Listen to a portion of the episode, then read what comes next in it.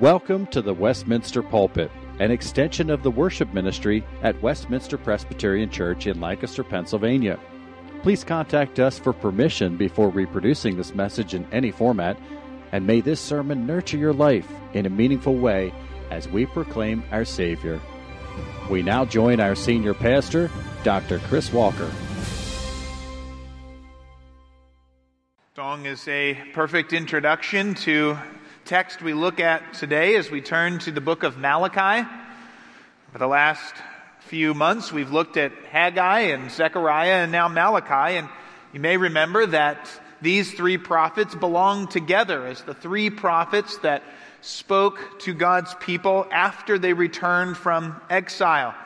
And so we are in many ways familiar with the context of Malachi as these prophets have spoken to God's people as they return to Jerusalem and yet face challenges of rebuilding the city. They face the discouragement of their circumstances and they face their ongoing sin. And yet Malachi is also unique. Malachi doesn't give us a specific date like Haggai and Zechariah did, but all of the evidence of the text would point us to Malachi speaking somewhere around 80 years after Haggai and Zechariah. It seems that God's people in Jerusalem were encouraged and they responded well to the preaching of Haggai and Zechariah. They built the temple. They believed God's promises with hope. But then as the years passed, the temple was completed, but its glory didn't match what they had expected. They didn't seem to be flourishing like they had hoped. In fact, economic hardship continued, and they continued to be under the rule of Persia. And so they waited with expectation for God's words to begin to come true, but they were waiting in many ways on their timeline, not God's. And so as one decade passed and then another, a growing cynicism developed about God and his promises. And while Israel did continue their formal religious life, they were focused on themselves and they began to feel that God was not upholding his end of the deal. But in God's mercy, he sends Malachi to them, the final prophet before the coming of the Messiah, to challenge Israel's assumptions, to reveal the sins that they are blind to, and to defend God's goodness and justice through this series of cross examinations that we'll see through the book of Malachi. This morning, we begin with chapter 1, and I encourage you to follow along with me as we read this first chapter the oracle of the word of the Lord to Israel by Malachi. I have loved you, says the Lord. But you say, How have you loved us? Is not Esau Jacob's brother, declares the Lord?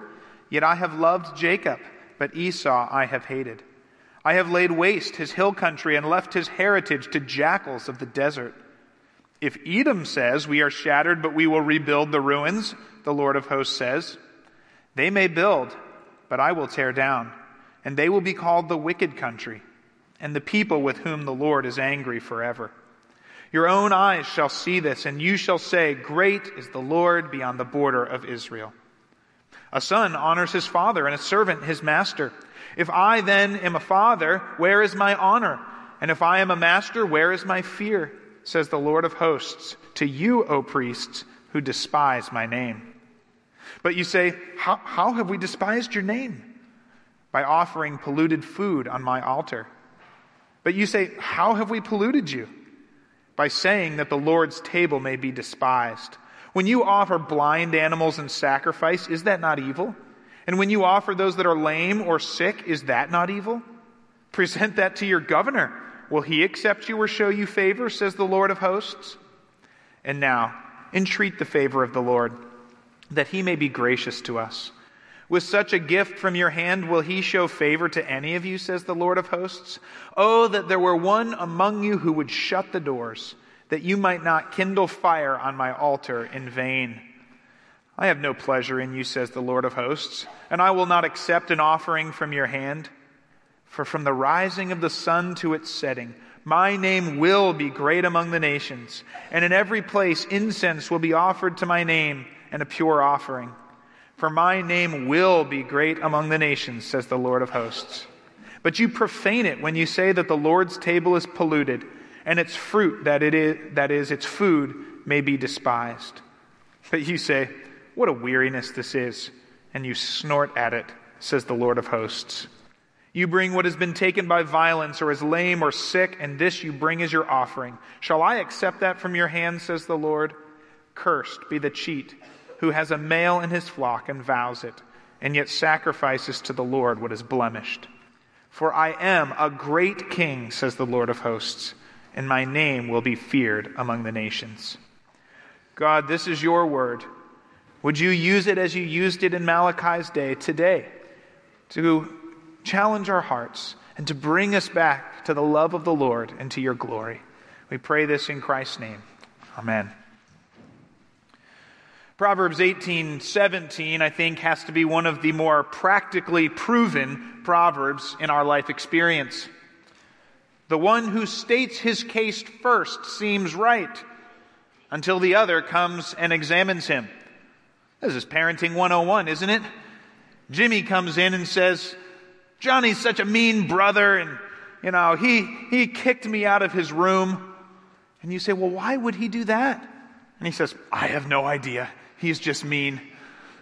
Until, of course, Johnny comes and says, Well, I did that because he stole my Legos and ran off with them. And we have the back and forth. And any parent knows that the full story rarely fully exonerates either the plaintiff or the defendant in sibling trials. Well, here in Malachi, Israel too seems quite confident in their innocence and their right to question God's faithfulness until Malachi shows up as God's covenant lawyer to cross examine them and reveal the true state of their hearts. The book of Malachi begins with an abrupt brevity, an oracle, the word of Yahweh to Israel by the hand of Malachi. Not much detail about who Malachi is or what year this is coming in or context, but the opening statement tells us all we need to know. This is God who has shown up to speak to his people. And God proceeds to lead Israel in this chapter through two rounds of questioning in which he defends his love to his people, in which he challenges Israel's worship of him and declares his honor, the honor of his name. And I want to look at each of these three, and we'll begin with verses 2 through 5, where God defends his love for Israel. And right in this first verse, verse 2, God's love is on display. Because God knows that Israel is bitter and full of sin. And God has sent Malachi to confront their hearts. But God doesn't begin with the word of challenge. He begins by reaffirming, I have loved you, says the Lord. And this really is the heart of the matter, isn't it? All of Israel's sin, all their apathetic worship stems from their doubt of God's love. And it shows the crack at the foundation of their covenant relationship with God. And we see this crack immediately in their defensive response to God. God declares, I have loved you. And Israel responds, Oh, really? How? How have you loved us? And we can fill in the blanks from the context that we know. Where's the glorious temple, God? Where's David's heir on the throne? Where's our victory over our enemies? Where's our flourishing abundance? All these sweet promises that you've given us, God, none of them seem to have happened. So how can you say that you've loved us? But of course, the problem is not with the Lord, but with Israel's heart, demanding that if God is really a God of love, he would show it by fulfilling his promises on their time and on their schedule, acting like the deity they expect to have. See, instead of waiting on the God of the universe who judges their hearts, Israel is now putting God on trial, and they have found him wanting by their standards. They become so focused on their current situation that they have forgotten who God is and the grand story that he has been weaving through them as his chosen people. And lest we be quick to condemn Israel, it's so easy for us to fall into the same response, isn't it? We have a set of minimum expectations for God and a minimum expectations for how He will treat us. And when hardship goes beyond that level, we're quick to judge God by our standards, even while we're oblivious to our own sin our own hearts, our own inability to understand God's purposes. But God comes to Israel and he patiently rehearses his covenant love for them by reminding them of the past and the future. In the past, God has shown his love to Israel by taking them from all the nations of the earth to be his people. God says, Is not Esau Jacob's brother? And yet I have loved Jacob and not Esau. Moses reminded Israel in Deuteronomy 4 the unique blessing that God had given to Israel. He said, For what great nation is there who has a God so near to it as the Lord our God is to us whenever we call on him? And how? Why? Why is God so near to Israel? Why did God call Israel to be his people? Why did God choose Jacob and not Esau? God says in Deuteronomy 7 it was not because you were more in number than any other people. It was because the Lord loves you and is keeping that oath that he swore to your fathers. See, in the past, Israel needs only look back and see that God has loved Israel, has chosen them and called them and made them his people, drawing them into relationship with himself, unlike any other nation. God has also shown his love to Israel through his promises of the future, though. He has promised Israel a glorious future of salvation. That is not the case if we go back and compare Esau once again. Edom was the country descended from Esau, and Edom cheered when Israel was defeated and taken into exile. But then Edom was also laid to waste. And while Edom may claim that it will rebuild itself like Israel has done, the Lord denies that effort. Whereas God tells Israel, you will be rebuilt. You will have a future of glory. To Edom, he says, if you try to rebuild, I will frustrate that effort. For God's judgment on that nation is final. Great is the Lord beyond the borders of Israel. His purposes will come to pass throughout the world, in, in Israel and without. And that includes destruction for Edom and yet hope for Israel.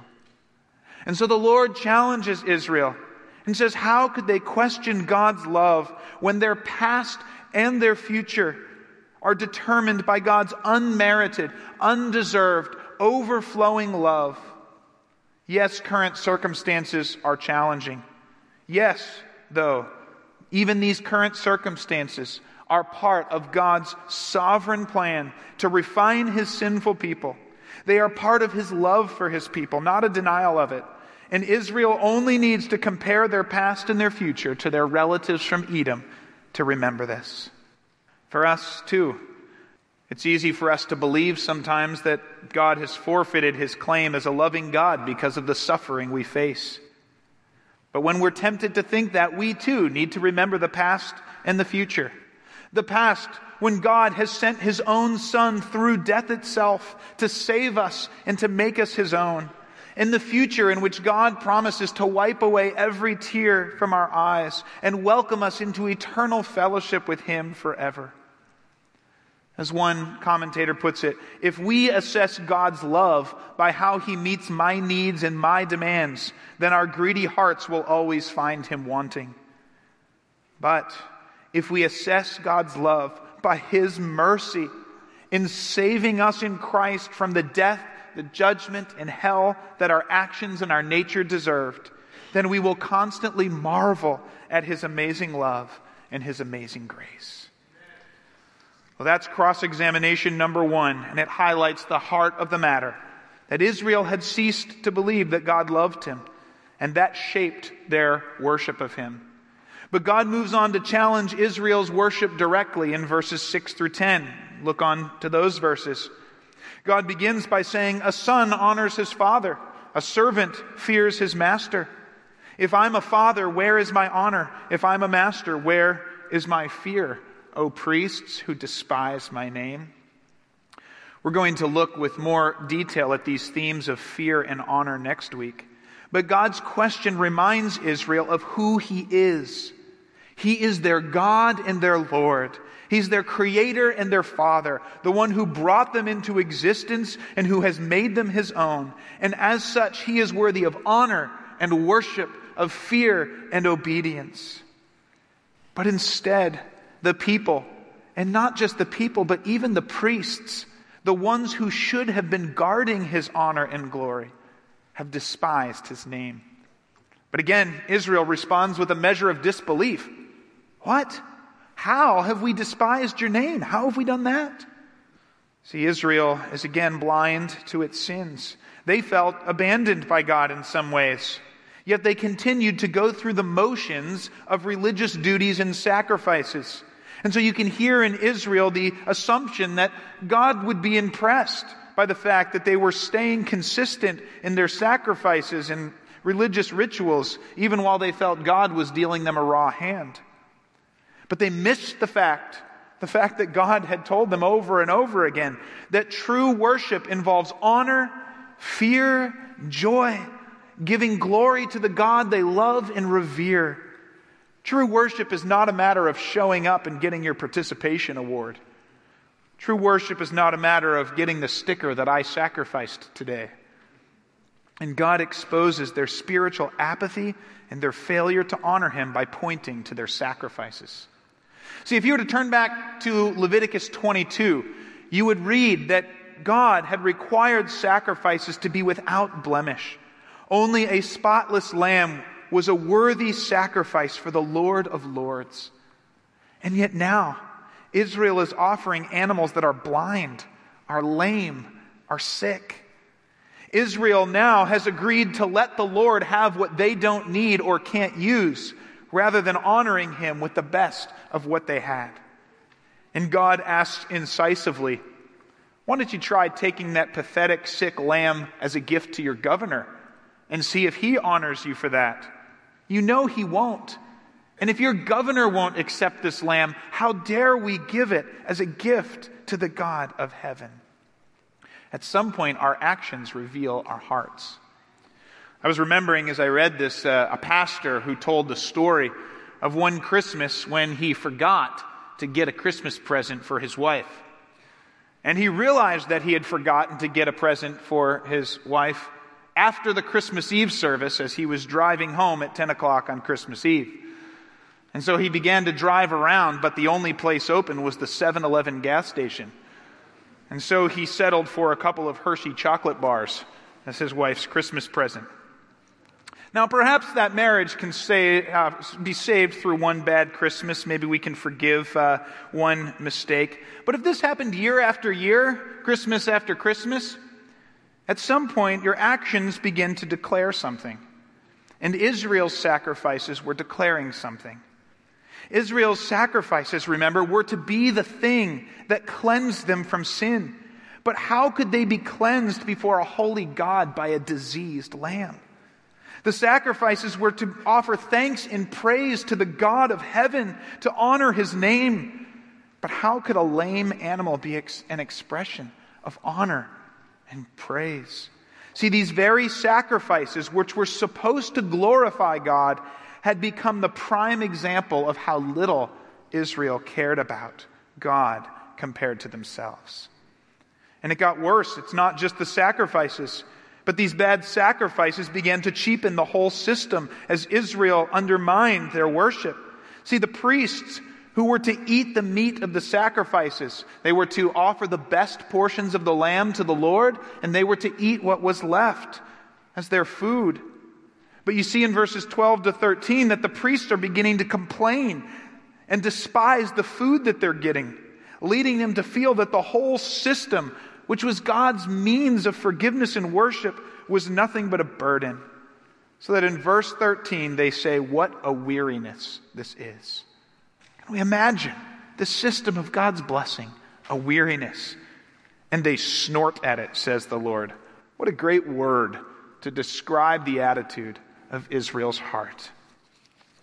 And so God responds by expressing the yearning of his heart. Oh, that someone would step up and slam the doors of the temple shut so that someone would stop this disgusting ritual. You see that in verse 10. He longs that this system of worship would be stopped. Because instead of declaring God's glory day after day, Israel was now declaring to anyone who would pay attention that God was unworthy of the things of value that they had. These two examinations, of course, belong together, don't they? True worship always flows from hearts overwhelmed by the love and majesty of God. And where a people is no longer overwhelmed by the goodness and the greatness of God, their worship will become routine at best, and more often a regular declaration that God is no longer the priority in my heart. And so God ends this passage with a declaration aimed to bring Israel back to reality. To the reality that the God who has loved them and still loves them is none other than the King of Kings who will receive resounding choruses of praise from every nation of the world. You see in verse 11 this wonderful declaration of the glory of God. For from the rising of the sun to its setting, my name will be great among the nations. And you hear it again in verse 14 For I am a great king, declares the Lord, and my name will be feared among the nations. That is the declaration of who God is. That is the declaration of the glory that God will receive because of who He is. And all of our worship, all of our sacrifices, all of our obedience, all of our efforts and missions, everything we do is fueled only by a zeal for the great glory of the name of the Lord and the future certainty that the glory of the Lord will be declared and magnified from the rising of its sun to its setting if anything less than a zeal for the glory of God is at work in our hearts, then all of our efforts of worship and obedience and missions will begin to show their poverty. See, the Lord has shown his greatness to the world again and again. You remember the book of Exodus. The Lord saves Israel from Egypt. And what happens? All the nations tremble before him when they see the strong hand of the Lord. God now has sent his son Jesus and raised him from the dead and exalted him to the right hand of heaven's throne, and his greatness is evident to many. But the day is still coming when myriads of myriads and thousands of thousands, and Revelation 5 says, every creature in heaven and on earth and under earth will cry out to him who sits on the throne and to the Lamb be blessing and honor and glory and might forever and ever. And that coming day, that glory that the Lord deserves and will receive, defines and drives our worship as his people. How often our inconsistency and, and tired offering of worship fails to match who God is. And so God sends Malachi to call Israel and also us to stand in joyful awe of the name of the Lord and to join our hearts and our voices to praise Him who will be worshiped from the rising of the sun to its setting. And so we see the logic of this passage where God begins by reaffirming his love for Israel and calling them to remember his love. And then he challenges their worship, exposing their poor view of him before he reminds Israel of who he is, recalling them to his glory. Well, in our final minutes, I want to spend a few minutes considering two applications for us from this cross examination of Israel's worship. First, this passage asks us Does our view of God does our attitude towards God, whether day by day in our lives or, or together in our corporate worship, does our view of God and attitude toward God match the reality of who He is? Do our hearts match the reality that will soon be revealed of God and of the Lamb and their all consuming glory? Because it's so easy for the church to domesticate God and to think of him as perhaps a helpful deity who loves us rather than to preserve his majesty. Charles Misner was a scientist. He was a scientist who walked in the steps of Einstein and specialized in the theory of general relativity. And Misner indicted the church. Listen to his words. He said, The design of the universe is very magnificent and should not be taken for granted. In fact, I believe that is why Einstein had so little use for organized religion. He must have looked at what the preachers said about God and felt they were blaspheming. He had seen much more majesty by looking at the universe than these preachers had ever imagined. They were just not talking about the real thing. My guess is that Einstein simply felt that religions he'd run across did not have the proper respect for the author of the universe. These are the words of a scientist who, to the best of our knowledge, was not a believer. And if he, by looking at the heavens, could indict the church and even its preachers and say that the words they spoke were blasphemous to God for their proper, for lacking proper awe, how much worse if the church can not only look at the heavens, but could read in God's word how God had proclaimed his own glory. How much worse if they had seen God's glory enter the world and bring about their salvation. How much worse if the book of Revelation had given them a glimpse of his coming glory and God's people still talk too lightly of the majesty of heaven. See, he is high. He is exalted. He is worthy of all of our praise. And our first application is that our hearts and our attitudes much worship God for who He is. And second, perhaps we should ask this question How will we know if we have too cheap a view of God or not? And this passage tells us we will know by the type of offerings we bring. Do we bring our best? Do we bring the first fruits, the things of value in our offering to God? Or do we offer what's left to fulfill an obligation once we've satisfied the rest of our interests and desires?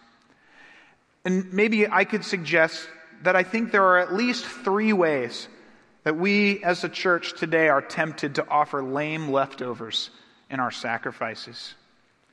First, our tithes are part of our offering to the Lord.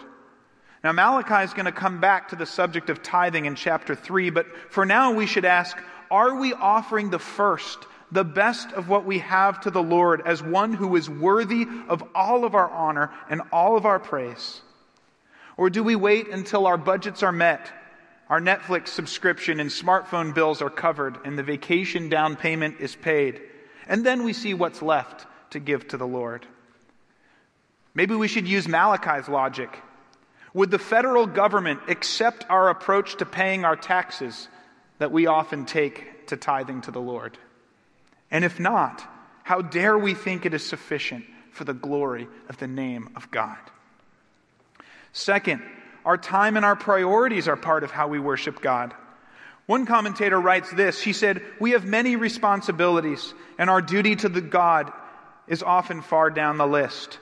And in our culture, it seems it is harder for us to find room for God in our lives, and so harder for us to find room for the word of the Lord in our lives. Yet, even this way of speaking exposes the problem. For how dare we think or talk of making room for God the Lord? The real question is Is there room for us in God's universe? And when we realize that there is room for us in God's universe, precisely because He, the God of heaven, has gone to the cross in our place to take our sins and has risen again to give us life in His presence, how can we talk about trying to find room for Him in our life? How can He not be the dominant thought, the dominant priority, aim, and desire of our hearts and our lives? Well, third, Paul tells us in Romans 12 that we should present our bodies as living sacrifices, holy and acceptable to God. In other words, according to Paul, the sacrifices we give to God are sacrificing our desires, sacrificing our bodies in order to give up sin and obey God in holiness. That is what proclaims the glory of God to a watching world, that we would give up our sins and our desires in order to honor Him in holiness. Maybe that means sacrificing sexual fulfillment to live in purity before Christ. Maybe there are some here today who may be sacrificing pursuing an identity or desires that the world encourages you to affirm, but that God's word says no to. Maybe it means sacrificing a larger house or pleasures. Maybe it means sacrificing our anger or our rights to pursue forgiveness and reconciliation for the sake of the body of Christ. We could spell out many others. But the danger, here's the danger. The danger is that we are not sacrificing these things and we still think we're just fine because we believe in God and show up in church and pray. But Israel still believed in God. They still offered regular sacrifices at the temple. And they were shocked when God showed up and condemned them and said that it would be better if they didn't try to worship at all than if they were to pretend to honor him and fail to offer sacrifices worthy of his honor. And we're just as self deceived, aren't we? And our only hope is to hold our lives up to God's word and to present our bodies as living sacrifices, saying no to sinful desires in order to be holy and acceptable to Him, which is our spiritual worship. Well, these are just three. I'm sure we could talk about more. But as we come to an end, one author calls this chapter an autopsy of dead religion. Maybe we find ourselves revealed by this autopsy this morning. If so, Jesus stands ready to save. Jesus calls us to return through faith in Him to a great Savior and a great God. The way for us to return to genuine, zealous worship of the Lord of hosts is to come and find in Jesus the Savior that we need, the Savior who has always loved us, who has died to take our sin and risen to give us life. And it is His love, it is His risen majesty that will fuel our passion to offer proper worship for the glory of His name. Let's pray. Oh God, your name is great. And we confess that our thoughts of you are not great enough. It is so easy for us to demand our expectations or to assume how we think you ought to act or to have a small view of you. And yet here you stand as the God of gods, a great king whose glory will be proclaimed from the rising of the sun to its setting. And you stand not only as the great king, but also our great Savior who has entered the world and gone to the cross for us and risen again for our salvation. And so, Father, would you stir in our hearts now in this week a great zeal and passion to give you the glory your name deserves? And would that show up in our worship, in our sacrifices, in our lives lived for your glory and holiness before you? And we pray that as we do so, our lives would be declaring your name and its greatness and glory to all those around us. We pray this for Christ's sake. Amen. The Westminster Pulpit is courtesy of Westminster Presbyterian Church in Lancaster, Pennsylvania. You are welcome to worship with us on Sunday mornings at 8 or 11 a.m. To learn more or have questions about the gift of salvation through Christ Jesus our Savior, contact us at westpca.com. Thank you. And may Christ be glorified through this ministry, the Westminster Pulpit.